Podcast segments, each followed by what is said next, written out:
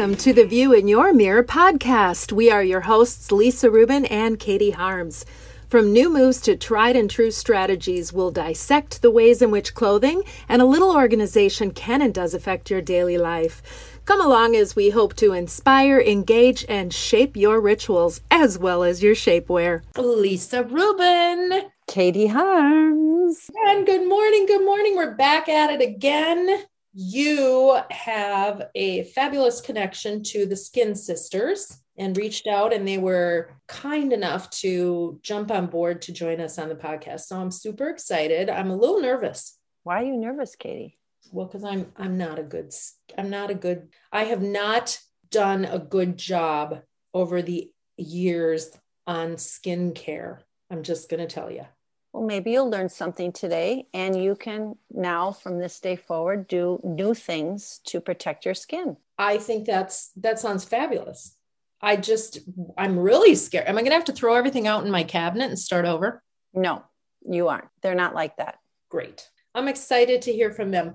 Uh, we've had fabulous feedback on our podcast, and I think the so, Lisa, have you gotten any feedback on the um, puppy dog reference? I mean, I being the Labrador that I am, and me uh, being the standard poodle. Yes. Yes, actually, I have. A very good friend of mine said, Lisa, I don't think you're a standard poodle. I think you're a pit bull. I said, Excuse me? and she said, Lisa, you don't really understand the personality of a pit bull pit bulls can get aggressive if that's how they're trained. But if they're not trained to be aggressive, they're very loving and they have a big heart and they want to just make people feel good. I said, okay, well, I'm okay with all of those, but I am not a pit bull. Well, but are you a pit bull in all those other things? Maybe you actually are a pit bull. And maybe that's a wonderful thing about mixed breeds. Have they ever bred a standard poodle with a pit bull? I don't know. Maybe I am a mixed breed. I don't know. I'll have to think I about definitely that, know I'm a mixed breed. yes, you definitely are a mixed breed. You're definitely a Labrador. You know, I I think uh, maybe I'm a Labradoodle. Labradoodle, maybe. I don't know. you could be. You don't have curly. Well, you do have curly hair, actually. I do have curly hair, yes. And uh, well, sometimes it sheds and sometimes it doesn't. So we've gone way off off kilter on this. Um, what I am right now is a very happy grandma. I know, Katie. Congratulations! I am just so happy for you. And I know you told me he's perfect. He and is. Hopefully, in the next, you know, three, four months, we can get our daughters together because my daughter is also due this month. Exactly. And hopefully, we can get us all together and our daughters can finally meet for the first time. I think it's going to happen. And I, I think it will be wonderful. And huge congratulations to our daughter, Danielle, and her husband, TJ, on the birth of their first child and our first grandson. So we're very happy to have our family growing and we're madly in love with this little guy already. And you are not many days away from being a grandma for the very first time. And I'm telling you, there is no better club in the world.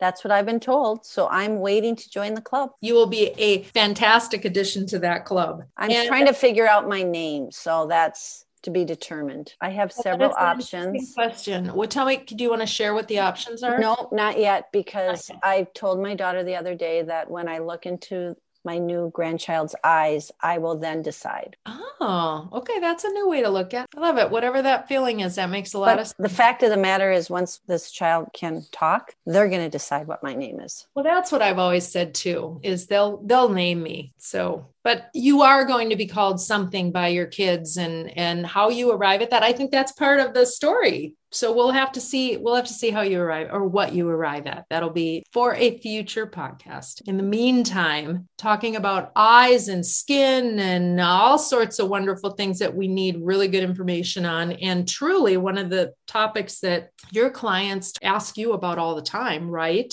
Skin. Yeah and You know, we haven't talked about that on our podcast yet. We've talked about a lot of things, but skincare has hasn't been talked about. And I just thought we I just thought having the Skin Sisters is a perfect team to talk about that because they really know their stuff. Well, what I love about women embracing other women is building them up and celebrating their successes. These are two young women who you have known for a very long time. Yes, I have. I actually have known both of them since they were born. And I watched them grow up into fabulous women. And I'm just so proud and so honored that I can have them on this podcast. That's fantastic. Let's get right into it. We are so excited to welcome the Skin Sisters to our podcast. We have a lot to talk about in the month of skin cancer awareness. Welcome, ladies. Thank you. Thank you. You sound so much alike. So I think we're just going to have to go with it. And people are going to have to figure out who's Brooke and who's Lauren when you're talking. Or are we going to know just, are, is your personality going to come through in our conversation? So the funny, I think our personality will.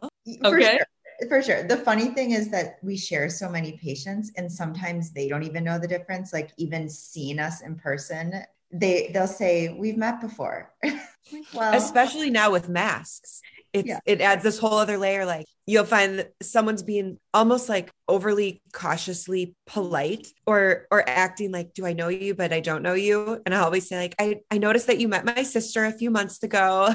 it gives them some ease. You can counter it. Yes, yes, yes. Speaking of masks, that's wreaked havoc on skincare. absolutely. So maskne is like a big thing. Mask. I Mask never. knee. But it almost is like ma- maskne is like all encompassing. It's like people refer to acne from masks, but also kind of like rashes. It's kind of just like that irritant acne type stuff that goes on under the mask. And it's especially as we're like getting out more, some people who weren't wearing masks all day are now wearing masks because they're going to the grocery store again, and or maybe they're going, you know, wherever socializing and it's something we we hear from our patients and on instagram every day people have questions about Your Instagram, you are the Skin sisters. the Skin Sisters on Instagram is fabulous. And what I love is you just give really practical advice. I think for me, being a woman of a certain age, I probably wasn't great about my skincare ever. so there's still time for me to learn and, and change some behavior. And I love that you're not saying, oh, you have to use this regime or this regime. You're giving really practical advice. I think it's Thank a you. fantastic Instagram account. I recommend it to my clients daily. You can go on and the practical advice, anybody can get information from it. we focus the Instagram account with the idea. So we have another sister who does not work in the field of skincare or dermatology. And we kind of focus our messaging around the notion that we feel everyone should have the same access to high quality skincare and product advice as our little sister does. Oh, Oh, that's awesome. How like did you that. guys get started? How did you get started? so it's funny working in dermatology we get a lot of questions from family and friends like I met target i'm going to mexico tomorrow which sunscreen should i get or what's the best value for eye cream and there was a specific day it was a few years ago and it was springtime and brooke and i were at my house and it was like one of those nights when our phone was just blowing up text after text with skincare questions. And our husbands had kind of dubbed us the skin sisters in the past. And we kind of thought in that moment like this information everyone wants it kind of like what you need to know actually that maybe you wouldn't make an appointment for but the little questions that everyone has. And we thought you shouldn't have to have our phone number in order to get that information. And we kind of just like in a on a whim decided to start this Instagram account as a place for that information to live. And I don't know that we ever intended to grow it or become or use you know have it become its own business outside of our practice but it just kind of grew organically because I think the the mission of making skincare easy to understand really resonated with a lot of people. It absolutely does. So let's talk about it holistically for a second because am I right? Your skin is the largest organ on your body. That's correct. Osmosis of medical training from my husband, the doc, has crept in a little bit. But being that it's the largest organ on your body, and being that I'm a person of a certain age, and, and Lisa's following fast behind me, thank you. what is the best thing that we can do for our skin? Wear sunscreen without question. It- there's a reason that you hear and see every skincare doctor, PA, nurse, esthetician, everyone tell you the best thing you can do for your skin is to wear sunscreen is because it's true. The cumulative effect of sun over time damages the DNA of the cells of your skin. We can talk about aging, we can talk about skin cancers. The very number one thing that you can do to protect and take care of your largest organ is to wear sunscreen every single day. At any age, you know, even starting in, in teenagers, or always just wear sunscreen, but like this is something we're counseling everyone on. But there's so many different kinds of sunscreen, right? Like you can go to the store and you see this wall of sunscreen, and there's really, really cheap sunscreen and there's really, really expensive sunscreen. As somebody that has no idea what would be the best for your skin, what are the things you need to look for? So there's two basic kind of sunscreens. There's physical sunscreens, which think about like a sweatshirt, right? The sun can't get through the sweatshirt to your skin. And then there's a chemical sunscreen, and that absorbs the UV rays and spits them out. So they work in slightly different ways. Physical sunscreens work the best given, you know, our choice we'd have all everyone using a physical sunscreen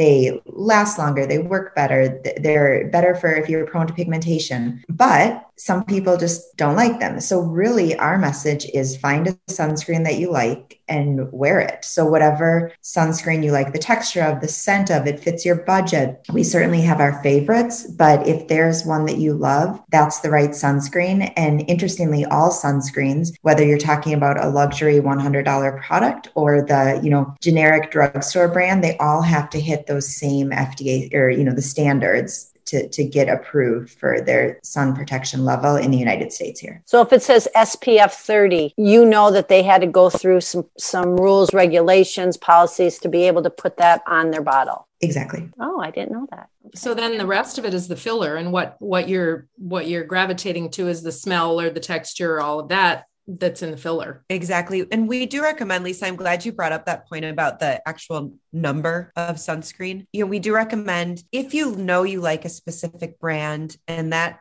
brand's specific line and it's offered in a 15, a 30, a 45, and a 55, choose the 55. You do get more protection with a higher number. The very minimum that we do recommend is 30. And we also encourage, you know, reapplication throughout the day. It can seem silly and it has been a more difficult message to manage during this time when people are at home and not driving places and not going on vacations and whatnot. But even just through your windows, through your car windows, going from your house to your car, your car to the post office or whatever, you're getting cumulative sun damage. So so to make it easy for daily kind of mindless application of sunscreen because who needs another thing to think about is if you just keep your sunscreen right next to your toothpaste or your toothbrush, you do your first application in the morning. Then there are lots of different products like powder sunscreens that we really like for reapplication throughout the day so that it doesn't feel goopy or look goopy and you can just kind of spritz it on or powder it on. And um, it just makes it a really easy way to keep your skin protected all day long. Okay, now that's two things I've never known a thing about a spritz and a powder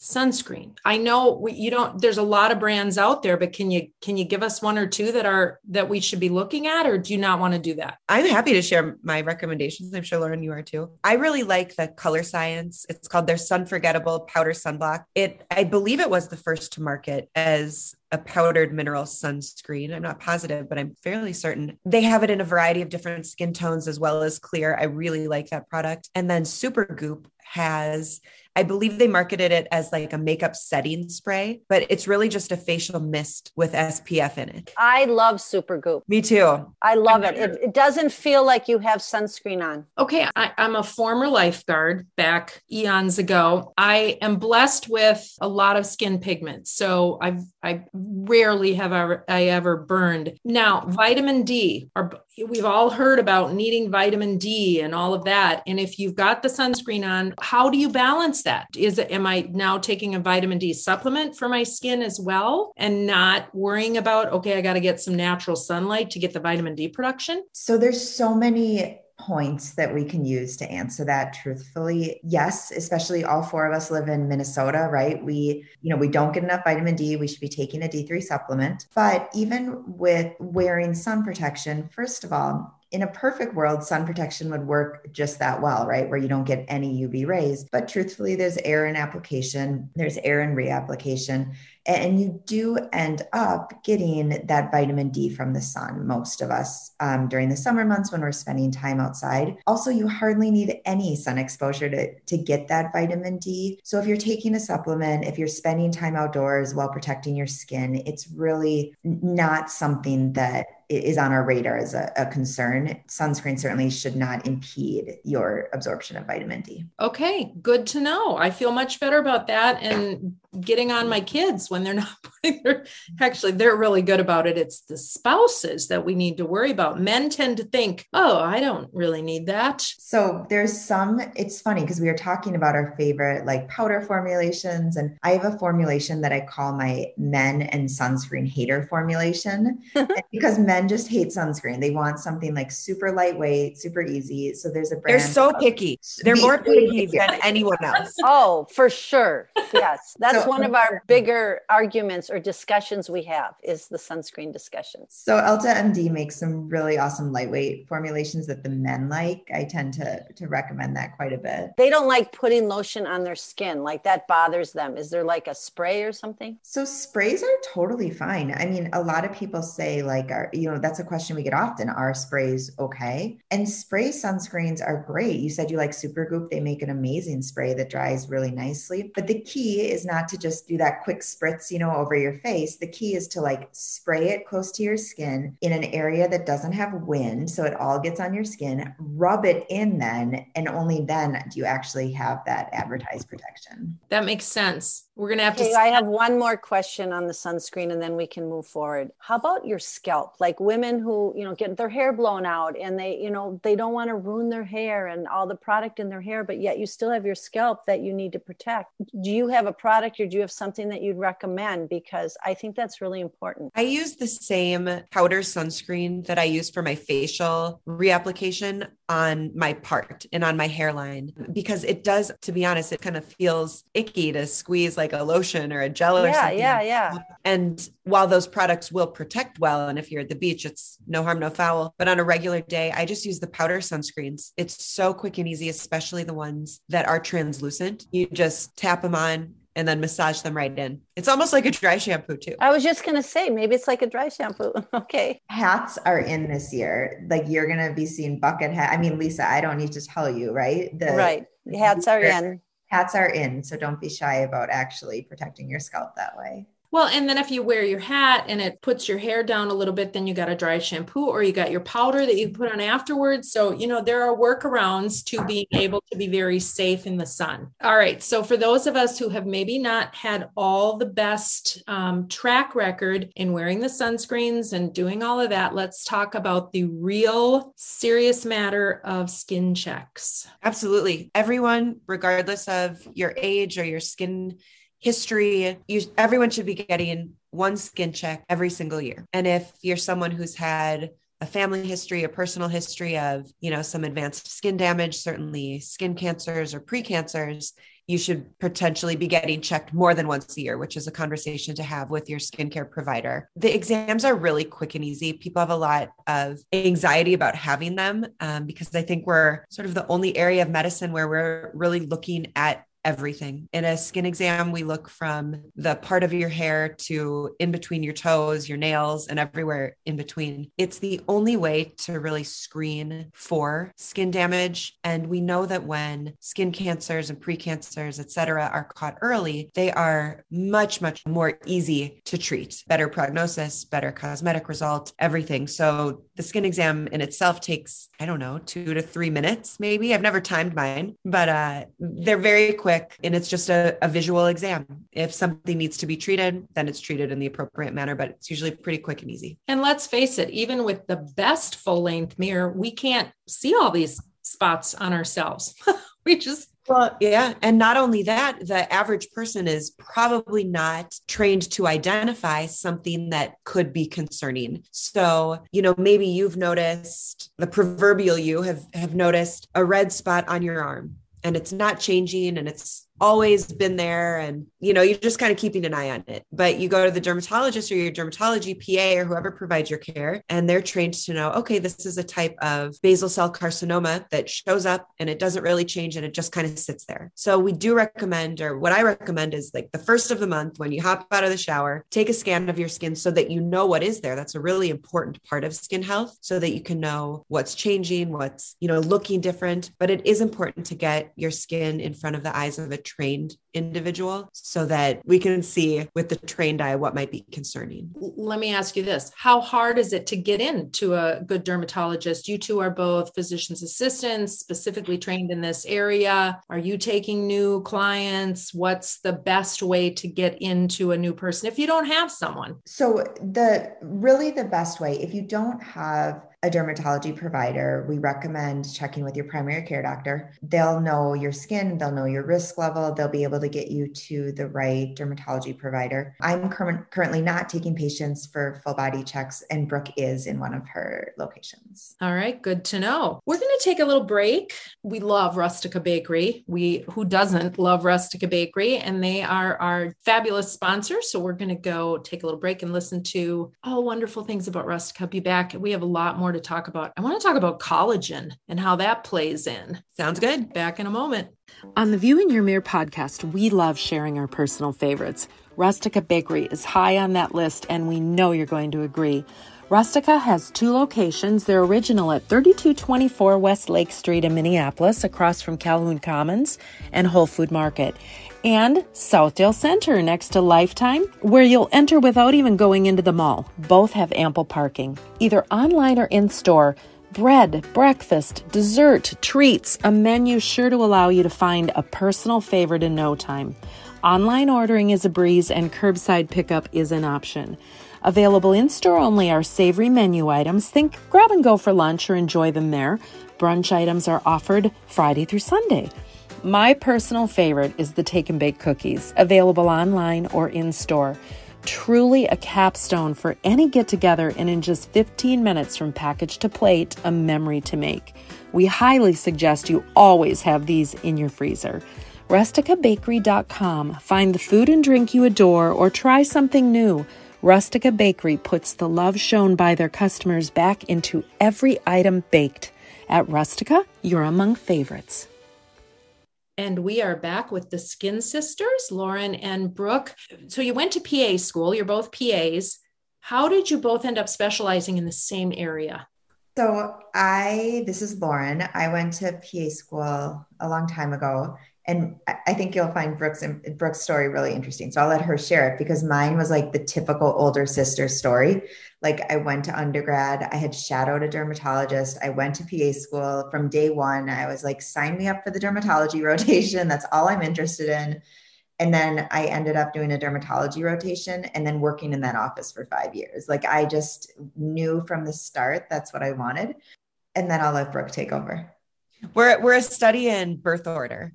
So this is Brooke and Lauren is our firstborn in our family, and I am secondborn. We're just a year apart. We went to the same college. I worked in PR on both coasts for several years um, and then went to PA school, but only after having explored a career and um, getting a master's in public health and working in India. And, you know, obviously, Lauren influenced my decision to pursue dermatology. I was moving to a city after graduating from PA school that I knew I would be in for just a year. And she said, Well, just try it out. I wanted to be in the ER, you know, like overnight, every night, doing all this awesome stuff. And she's like, just try dermatology. If you like it, you'll love it. If you don't like it, when you move in a year, you'll get your job in ER. And I was hired by a Mohs surgeon who focused almost exclusively on skin cancers and loved it. And here we are. We've been job sharing kind of ever since. We're working together.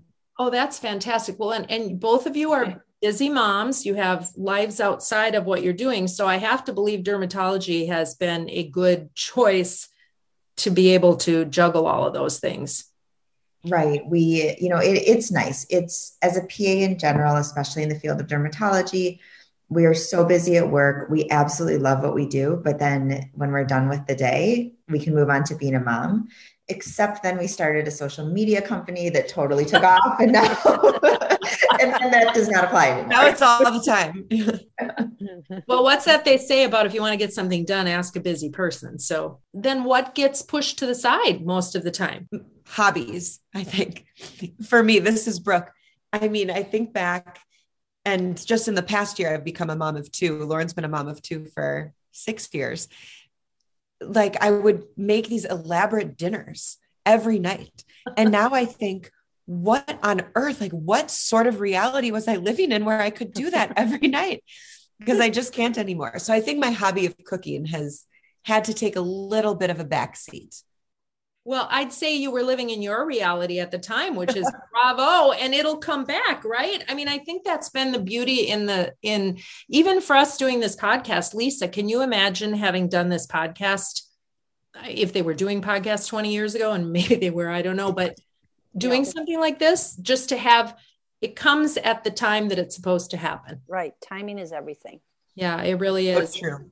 So, getting back to talking about our skin, um, one of the things that I've noticed, and again, I'm such an experiential person and I'm a visual person and all of that, but there's a lot of talk about collagen right now. And every morning I put collagen powder in my coffee. Is it doing me any good?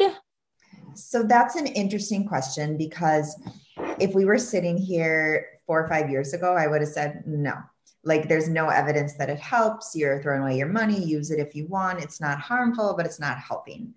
Over the last few years there's been there have been a few studies that have come out saying like maybe it does help you know and it's not necessarily like cut and dry this makes a huge difference for this this or this but we're finding that it may have a positive effect on your skin hair and nails and the truth is that our patients some of them, not all, but our patients are saying, we love this. We find that our skin looks better or whatever it is. So, as long as it's not dangerous, if, and especially if you like the habit of doing that, a lot of people do, you know, it's part of the morning routine.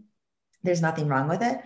I will say, I personally, this is Lauren, I don't think it's like a critical part. Like, I have some critical things that, like, every patient who comes to me that wants to talk about anti aging or skin health, like, we need to touch these topics. That's not one of them and frankly, I don't use it myself because I don't like the taste of any that I've tried, but I think it's a, an okay thing that we're going to be hearing a lot more of. This is Brooke. I use the vanilla vital proteins collagen powder every day. Um, the brand really graciously last summer gifted it to us, and I actually really liked it. And so for me, it's it's like I wasn't able at that time to do, to be honest, like all the skincare that I was used to having a newborn at that time. But having a coffee was something that I just would not negotiate upon.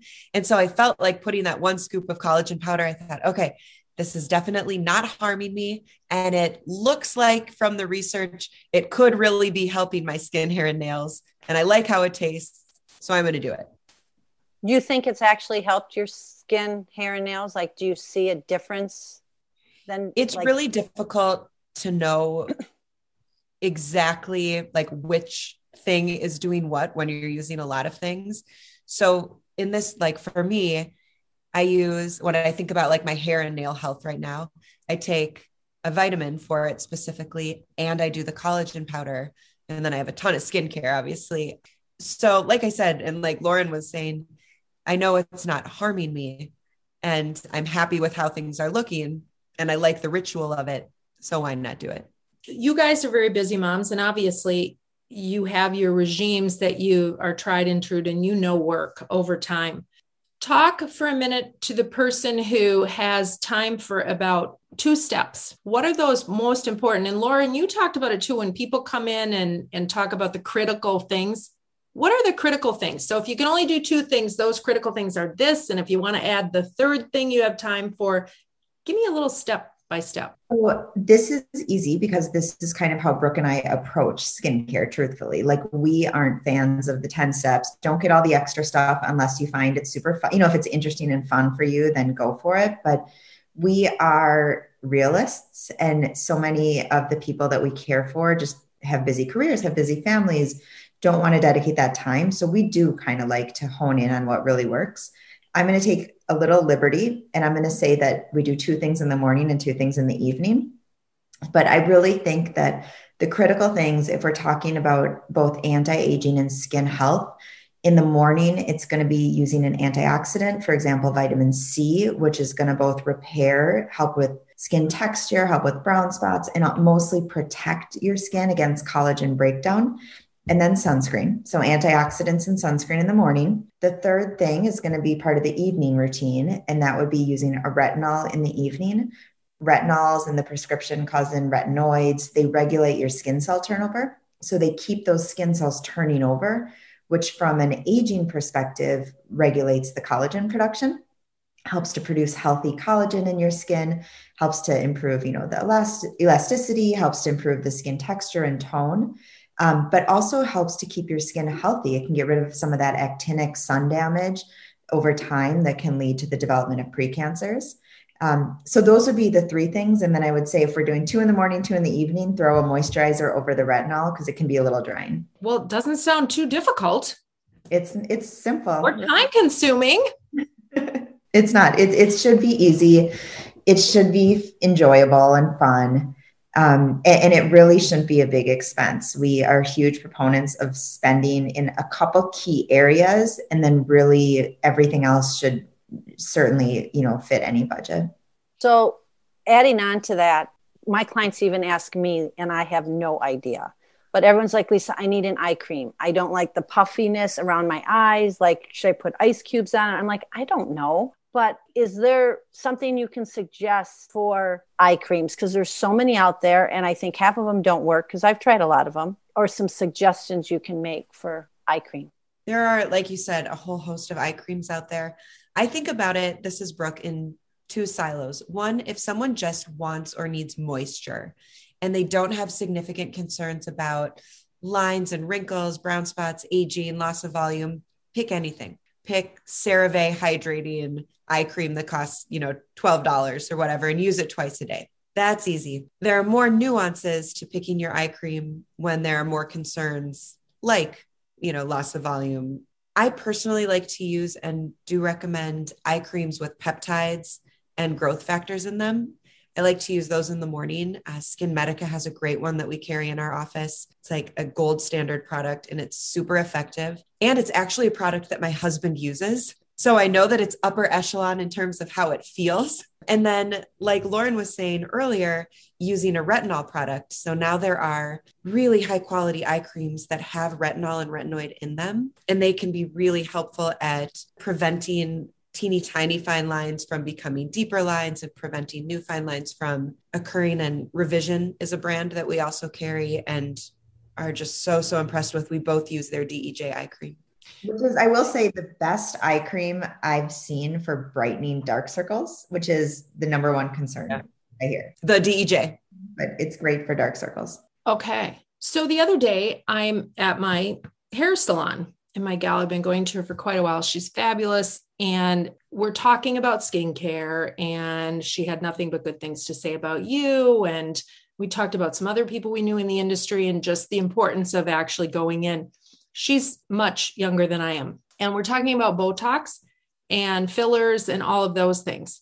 Years ago, somebody had said to me, well, if you if you use fillers, let's just say you use fillers in your forehead or you use Botox in your forehead, wherever you put that Botox, the energy of your face still needs to move. So it's going to cause other areas to move and change as well. Made sense to me, but I thought, okay, I really need to ask you guys about that. And also, when is the appropriate time if you're thinking about fillers and Botox to think about doing is is it better when you have less in terms of facial lines so that kind of back to that point of does it change things and there's 18 questions in here i feel like and then when is it too much i'll start and brooke can kind of take over when i inevitably start rambling which I just did on the question. We can talk about this all day. Uh, no, yeah. you, just, you just hit the red button. I know. How much time? warning, warning. Okay. So the, the kind of middle question you asked, I think, is the good jumping off point, and that's when is the right time to start doing Botox or Dysport or fillers or whatnot. And as far as Botox goes, and there's kind of a lot of backstory, like it's not quite so simple, right? But Botox, just from the simplest perspective, decreases overactive muscle activity, right? So, muscle activity like lifting your brows a million times a day that leads to horizontal lines at rest, for example. So, the right time to start using Botox, and this isn't an ideal world, right? But the best time is before you get those lines.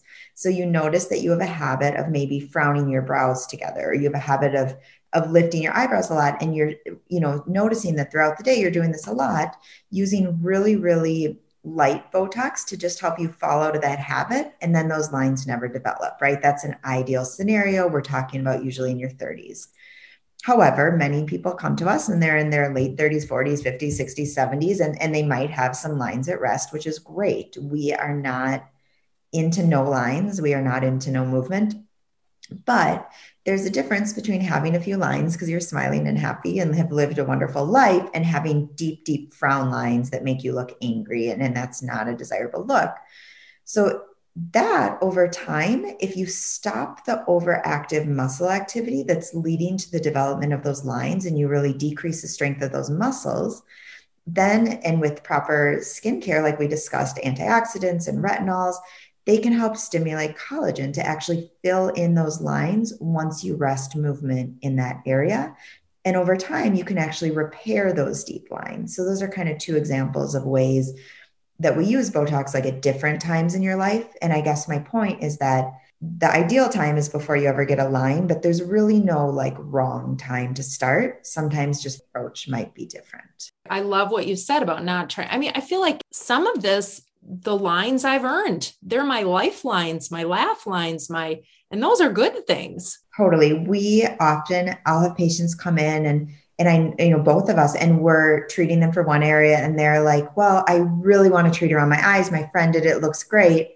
And I, I will say, like, I don't think you should. You know, you don't have big, deep lines. You have these cute little crow's feet that look great on you. And we're not interested in changing the way you look. We're just trying to make you and trying to help guide you towards looking like your best self. Like you woke up and it's your best day, you had a great night's sleep, you're hydrated, you're looking great. And we're preventing lines from developing at rest, kind of preventing and, and helping you age gracefully. That makes so much sense. When someone gets to the point of too much, because we've all seen it, we've all seen it, especially if you spend any time in LA. or or when you've seen the lips i i sometimes say my god if she goes to a high altitude her lips are going to explode there is there does seem to be you know like a tipping point and everyone has their own idea of what is beautiful and everyone feels beautiful in different ways so what i might see on someone walking down the street as oh my gosh overfilled over botoxed over whatever that person might feel like that day is the most beautiful day of their life. So that that always is something you have to take into account when you're working in the industry of aesthetics and skincare. Lauren and I don't kind of subscribe to the notion that you need to change yourself to feel beautiful.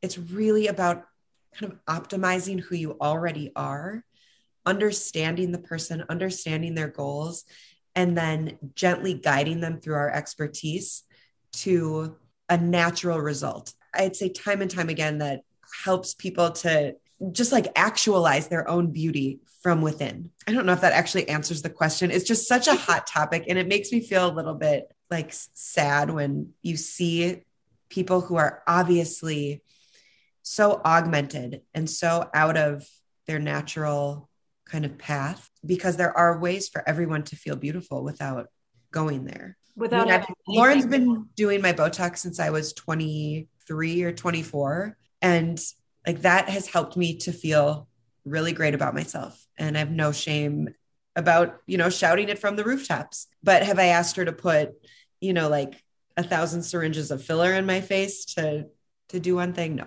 I think also to your point, Brooke, well, first of all, let me back up and say that that's it's a lot about choice of who you see, right? So make sure your injector has a look that you can relate to and that you're you you think they look good right? And, and then often like last night i was at a meeting and someone said can i come in and treat just here? I hate this line.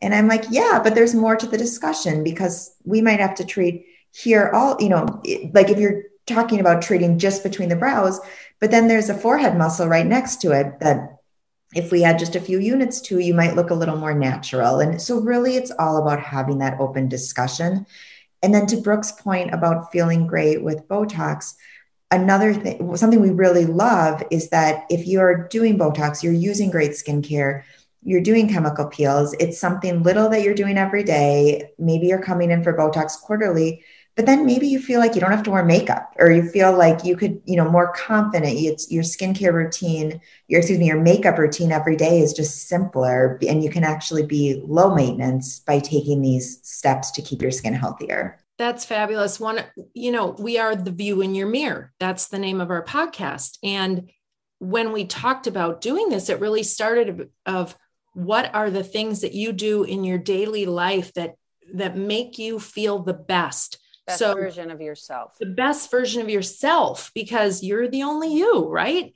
And so i think that's the hardest part for me to see is when people i know or people i don't know but i've known them and they their looks do change tremendously because of what they've the choices that they've made to use fillers or use botox. And that's the saddest thing to me. I mean i've seen and I'm not anti anything. People have to do, as you said, what makes them feel great. I have friends who have had facelifts and feel great about them. And even in that realm, have done them in such a subtle way that they still look like themselves. We're not going to, our, our bodies are magnificent and they change so much. And over a lifetime, you're going to gain weight and you're going to lose weight and how you keep it all in perspective. And we are our own worst critic right? Back to my beautiful stylist who is talking about uh, a small little something that and we had then had this conversation about when i see people i see the whole the total of the people. When we see ourselves, for me, it's these lines across the top of my lips. And I have funny stories about fillers, let me tell you. And I'm very honest about overdoing them once upon a time in my life. And my kids still, I mean, it's it's family fodder, right? Years ago, I was in my early 40s and we had moved to a small town and it was when clinics uh, were just starting and one of the family practice couple of family practice docs had opened a, a clinic and s- said come in. So i thought i'd try it. Well and my message was i want it to look so natural so natural that nobody will even know. I'll just know when i look at myself. And the woman who was doing the injecting was white plump lipped and I couldn't say to her, I don't want to look like you because, you know, we're in Minnesota and that just wouldn't be right. Right. and so I kept stressing, just like whatever you think, cut it in half. Right. So I came out of there. My mom was coming to visit. We're sitting at dinner before she got there. And my middle daughter, who's the most aware, aware at that time, said, Mom, what did you do to your lips? My youngest daughter, who's you know, eating dinner says, What? I don't notice anything different. And my my middle daughter says, Are you nuts? Like her lips look like there's little balloons in there. And I said, Well, you know what? I just, I, it'll calm down. We're just not going to say a word to grandma about this. My mom walks in the door, hugs everybody, says hello to everybody, turns and looks at me and says, What did you do to your face? so clearly, uh, I wore a hat for many days after that. And it eventually, I mean, we're talking months, because this was with me a long time. And it, and thank God my friends were kind enough to not say, Holy crap, what'd you do to your face? You know, that's only a mom can do that. But it was, it bothered me. And then it was something that I had to live with for many months until it settled down. And I did have it done one more time and beautifully. And I felt great about it and so i think that's the that's the key to the right person right? Having the right person do the injecting. Exactly. And that's actually a way that instagram overall has kind of disrupted the beauty and aesthetics industry. You know you can go on we don't personally share before and afters. That's not like what we're about but a lot of people are choosing their injectors based on what they see on Instagram or social media and see like, okay, is is their aesthetic something that matches with my personal beauty goals? It's been very interesting. And people will come in and, and they'll say, I've always mm-hmm. been so nervous to try X, Y, or Z, but you and Brooke look so natural and youthful and i you know i knew i'd be in the right hands. Well you're amazingly beautiful women anyway. So and again you're just seeing this bright light that comes out of you. Since we've been doing a, a lot of our podcasts through zoom we get the benefit of being actually able to see you when we're recording this and then our we take our audio and produce down from there. So this truly has been a gift. Lisa had a very great question. I think it's probably the last question we have time for. Before no, we have two. We have two questions. Oh, two. You're right. We have two. Okay, so hit it, Lisa. Um, is there a proper way to pop a zit? Ah! no, don't do it. The truth is that we'll give you some of our favorite tips for handling a zit. How's that? But yeah, that would be good because people are pickers. There's lots of pickers. Without a doubt. And I'm a former picker. I get it. But the truth is that picking your zit, if you do nothing, that zit might go away, say four days. If you pop it or pick it, you're causing a lot more inflammation on the skin, which takes a lot more time to go away. You're looking at a week or two now, right? Of you didn't actually solve the problem, you just changed the problem. And potentially increasing your risk of scarring because there's more inflammation on your skin. So Brooke and I have two really good tips. One of my favorites is to actually put a little ice cube on it. And the same thing with rashes, rashes that you can't stop itching. It kind of like gives you another sensation, causes some vasoconstriction. And then we have a little cocktail that you can get from the drugstore. Mix together a little over the counter benzoyl peroxide and over the counter hydrocortisone. This is not for everyday long term use, but you can do it twice a day for two or three days to kill the bacteria and decrease inflammation on that zit. We also, if you're local or wherever you live, you can see your derm provider for what's called a cortisone injection, where we take teeny little needle and inject an anti-inflammatory medicine directly into the zit, which usually shrinks it within 24 hours. So anyone that's going to have a wedding or a big day and all of a sudden they get this huge zit in the middle of their chin or they're going to speak on a webinar, both of those things they could do to not pick the zit and then it would go away. Absolutely. And we all know what happens if you pick it sometimes. It just makes it so much worse. And then Yeah, and then but people are like so problem. freaked out about it. And then then they put on like heavy makeup and then you can see that worse. So I, I really thank you for that suggestion.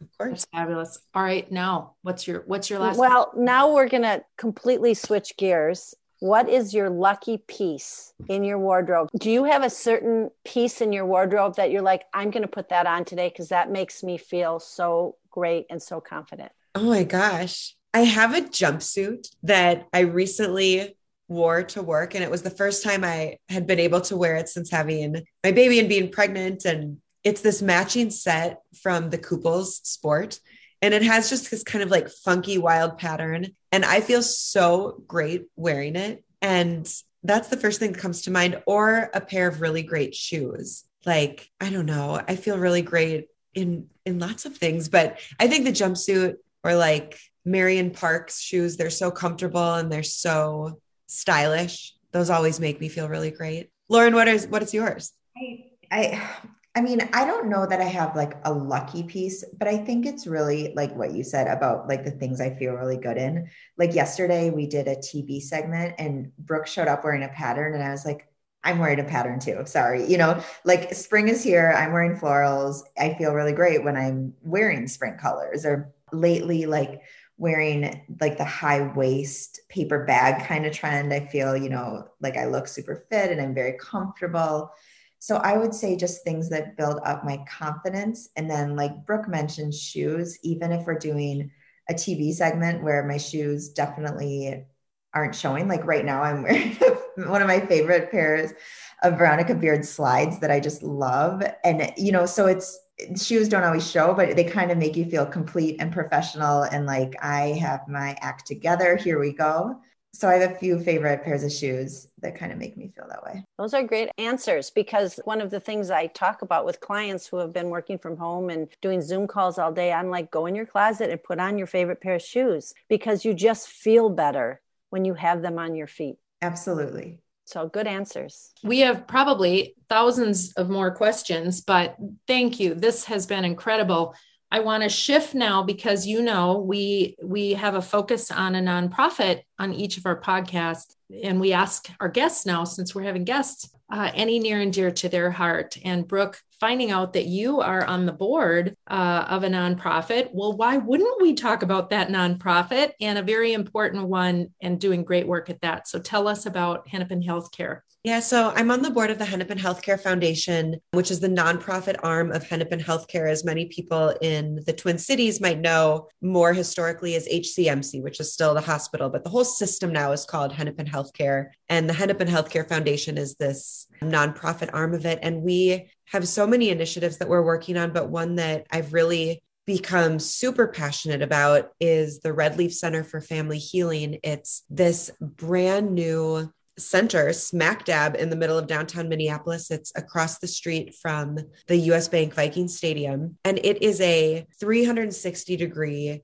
holistic center aimed at providing support for families with children ages zero to five. And this is perinatal, prenatal, postnatal support or postpartum support for moms, dads, siblings, partners. And it's not just the kind of traditional medical view. The Redleaf Center is offering a huge focus on mental health services, nutrition services, East meets West, yoga, meditation, and how all of these parts and pieces of the puzzle fit together to support families during this really challenging time, whether you are, you know, a, a family with two working parents and two kids, or if you are a family with no working parents and five kids, the Redleaf Center is aimed to serve everyone in our community. And it's really just a beautiful way to support moms, dads, partners, aunts, uncles, kids, siblings, friends. It's it's a very special place and one of I believe there are only maybe 6 or 7 similar centers uh, like this in the United States. It's anchored by a pediatrician with a focus on nutrition, Dr. Diana Cutts, and then a um, maternal health psychiatrist, Dr. Helen Kim, who just has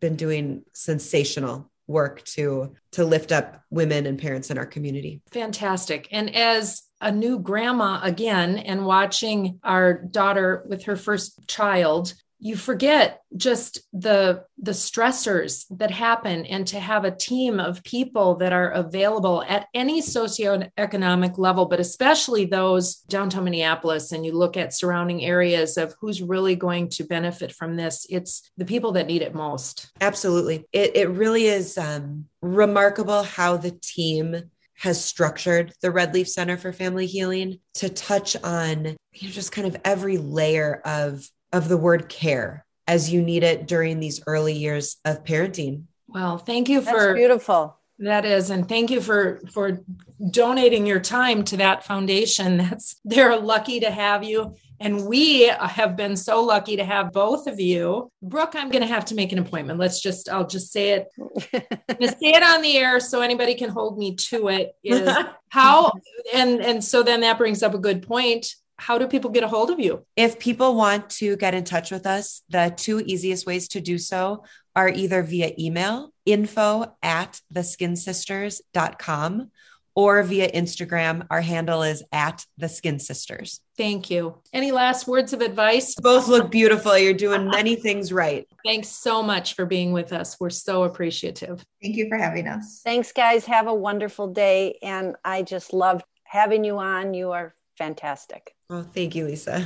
Lisa, they are as fantastic as you said they were going to be. I am so happy, and they're just so smart and so informative. And I just love how they think about skincare. And the access, you know, the belief that the access is for everyone and that that's really important. And it doesn't have to be an incredible list of expensive products. It's more about the process of doing something and finding what works for you, which I love and I go to them personally. Well, I think I'm going to be joining you. So I've got to get on that and go see Brooke. And drink water, Katie. Lots of water. I we didn't talk about that, Lisa. You're right. And I do think water is one of the keys to healthy skin. Healthy everything. That's true too. I tell you, just on point today. So I promise I'm going to go get my skin check because it's Skin Cancer Awareness Month and it really is important. And I need to practice what I preach. And this was enlightening on so many levels. So I'll do that. So, so Lisa, being that you are very on point today, tell me this if somebody wants to get to us fastest to hear our incredible podcasts,